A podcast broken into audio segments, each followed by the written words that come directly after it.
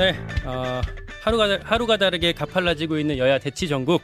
어제 국민의힘 입장을 확인했고요. 오늘은 민주당으로 가보겠습니다. 어, 저는 이분을 뵐 때마다 이런 노래 가사가 떠올라요. 누구보다 빠르게, 난 남들과는 다르게. 여의도 정치판에서 항상 남들보다 반박자 빠르게, 기민하게 목소리를 내시는 분입니다. 민주당의 거침없는 소신파, 아, 박용진 의원 스튜디오로 모셨습니다. 안녕하세요. 안녕하세요. 반갑습니다. 네, 찾아보니까 뉴스쇼에 이렇게 직접 출연하신 게 스튜디오에 나오신 게한 예. 석달 정도 됐더라고요. 전당대회 마치고는 예, 뭐좀 조용히 살려고 그랬죠. 어떻게 지내셨어요 그동안? 네. 어, 지금은 이제 국회의원으로 돌아가서요. 제가 뭐 이미 6년 전부터 매달리고 있었던 그 삼성그룹 전체의 지배구조의 투명성, 합법 경영을 뭐 만들어내기 위한 그 삼성생명법 관철을 위해서 집중적으로 노력하고 있는 중입니다. 입법 과제에 매진하셨다. 예. 그러니까 이 지금 말씀하신 삼성 생명 생명법 그러니까 정확히는 보험업법 개정안이 그렇습니다. 되는데 아, 오늘 정무위 법안 소위에 상정이 된다, 된다라는 관측들이 나오고 있더라고요. 예, 아주 반가운 소식이죠. 법안에 관한 얘기 좀 좀 쉽게 짧게 설명해 주신다면. 어, 뭐 복잡하게 생각하실 건 없고요. 뭐 보험이나 금, 저, 은행 이런 금융회사들은 사실 남의 돈, 고객의 돈을 가져다가 장사하는 곳이잖아요. 예. 그러니까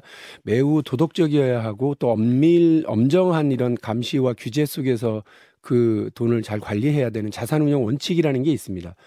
보험업법에는 계열사 주식을 그 돈으로 살 때 어, 3% 이내, 총자산의 3% 이내로 사라 이렇게 딱 되어 있어요. 음, 너무 많으면 위험하니까. 그렇죠. 음. 고객의 돈을 함부로 굴리게 될 수 있고 그러니까요. 그래서 보니 삼성생명과 삼성화재만 이 법을 어기고 있습니다. 음, 지난 수십 년 동안 네. 그것을 가능하게 했던 건 사실은 금융 당국이 그 구- 대통령 시행령도 아니고 감독 규정으로 어그 시가로 그 돈을 계산하는 게 아니라 취득 원가로 계산하게 해준 거예요. 그러니까 주식 그러니까 보유 한도를 아 그러니까 보유액을 봤을 때 그거를 취득 그러니까 예전에 샀을 때 가격을 기준으로 그러니까 80년대 중반대에 그걸 샀으니까 평균으로 삼성 의 주식 가격이 평균 1,071원 정도였을 때로 계산을 지금도 하고 있는 거예요. 그러니 말도 안 되게 삼성생명과 삼성화재한테 아주 유- 유리하게 됐는데 문제는 뭐냐면 그렇게 되니까 삼성생명의 유배당 계약자들 즉 어, 보험료를 내면 그 보험료로 투자를 해서 돈 벌면 배당받게 해줄게요. 해서 좋은 조건으로 계약을 했는데 그 계약을 안 지키고 있는 거예요. 삼성생명이 왜? 삼성생명은 그 돈으로 삼성전자 주식을 왕창 음, 법을 위반해 가면서 보유할 수 있도록 하고 그 삼성생명을 어, 이- 지배하고 있는 이재용 회장과 그 일가 총수 일가들이 삼성전자와 삼성그룹을 어, 지배할 수 있도록 하는 고객의 돈으로 남의 돈으로 이 조- 고- 어, 유지할 수 있도록 하는 그런 뭐 불법적이고 투명하지 못한 지배 구조가 완성되는 그 꼭지점에 있었거든요. 그런 문제가 있어서 아, 보유액을 취득 원가 기준이 아니라 시가 기준으로 시가로 바꾸자. 이게 네. 국제 회계 기준이고요. 글로벌 스탠다드니까 그렇게 하자는 너무 당연한 얘기고요.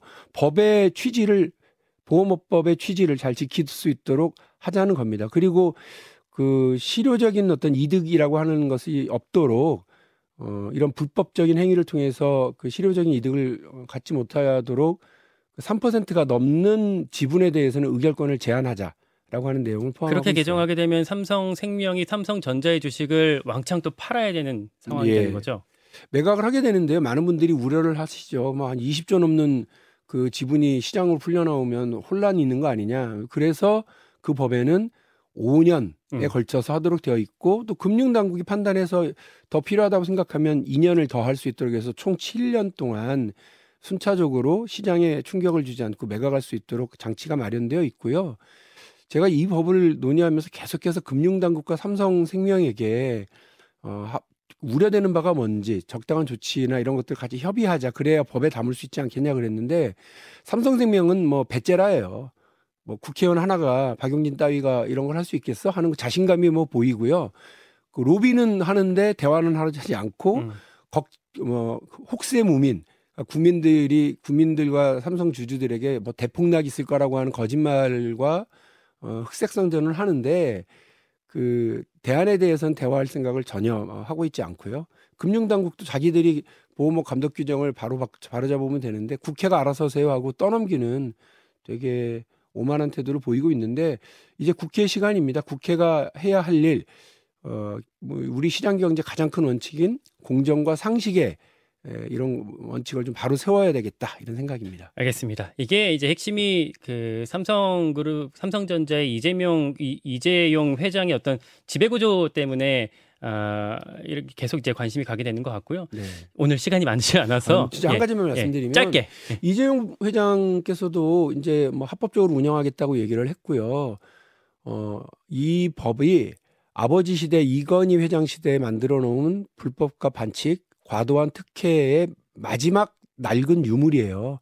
이거 청산하고 투명하고 합법적인 경영의 새로운 길로 열어나갈 수 있도록 제가 도와드리겠습니다. 음. 국회가 도와드릴 테니까 같이 뭐, 뭐 머리를 좀 맞댔으면 좋겠다는 제안 드립니다. 알겠습니다. 이 정도 듣고요.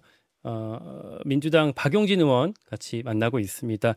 현안이 너무 많아요. 네. 네. 일단 어, 윤석열 대통령 도어 스태핑 중단한 문제. 네. 어제 이 이슈에 대해서도 어, 아주 발빠르게 어, 메시지를 내셨더라고요. 제가 대변인 출신 아닙니까? 네. 그래서 대통령이 이런 태도를 보고 기가 막혀가지고요. 한 세 개, 네 개 제가 페이스북에 글 올린 것 같아요. 음, 뭐 스스로 불통 오만 옹졸의 벽안으로 들어갔다 이렇게 말씀을 하셨어요. 이게 오만하면서 옹졸한 동시에 옹졸하기가 정말 어렵거든요. 음. 근데 윤석열 대통령이 이런 식으로 지금 국정 운영을 하고 1호 국민, 정치인이 만난 제 1호 국민이 기자잖아요. 기자들에게 이런 식으로 어 대하는 걸 보면서 어, 아, 이게 정말 큰일 났구나. 스스로 이 벽 안에 갇히기 시작했구나.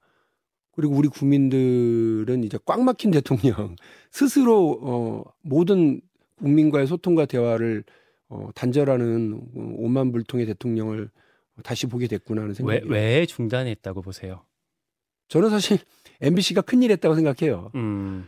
그 대통령 비서실장도 못 말렸다는 거 아니에요? 도어 스토핑 좀 이제 자제하고 중단합시다. 뭐 이런 못 말리고 주변의 참모들도 아무도 이 도어 스태핑에 대해서 뭐 말을 못 꺼냈는데 왜냐하면 아침마다 국민들도 불안하게 하는 뭐 불안에 떨게 하는 그런 도어 스태핑은 그 주변의 참모들은 얼마나 힘들었겠어요. 음. 근데 어, MBC가 어쨌든 이거를 최종적으로 중단하게 했다는 건데 저는 그 이 과정이 좀 뭐 애매해요.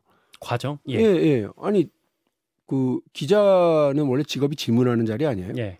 그 질문을 좀 큰 목소리를 했다는 것이 거, 그가 문제인지 아니면 대통령도 아닌 그 비서관하고 기자, 기자가 설전을 할 수도 있죠.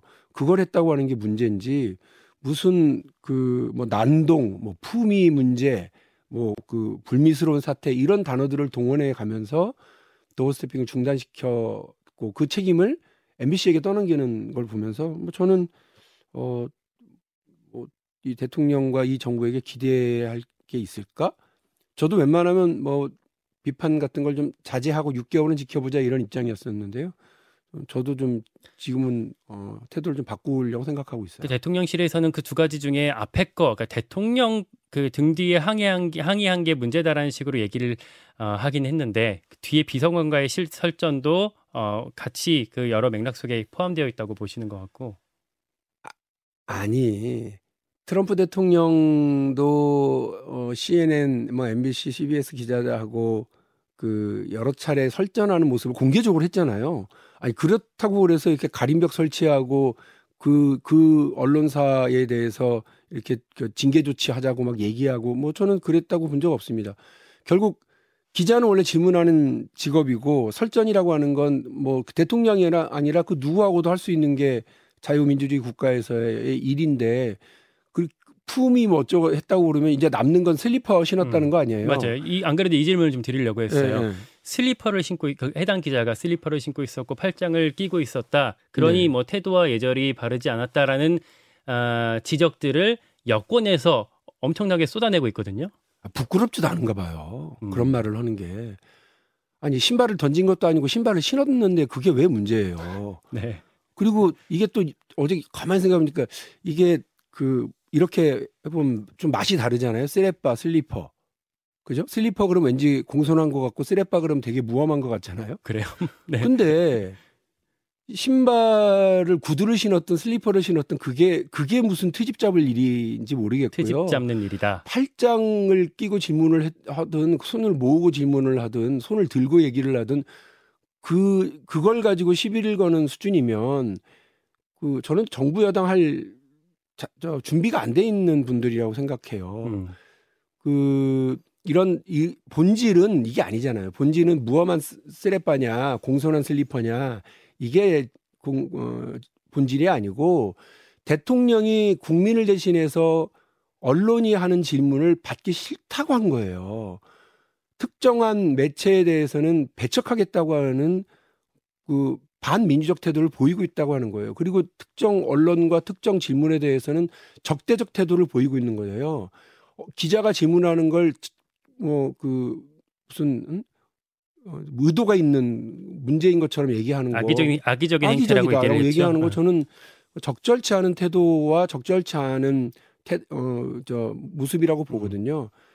그 불편하죠. 불편한 어, 매체와 불편한 기자가 왜 없겠습니까? 그러나 그런 분들도 국민을 대신해서 질문하는 건데 자유민주주의 국가가 그 작동되는데 가장 큰 기재가 그 언론의 자유 그다음에 선거 아니겠습니까? 이 두 가지 중에 한 축을 지금 대통령이 적대적으로 몰고 가고 있는데 저 이거 좌시해서는 안 된다고 봅니다.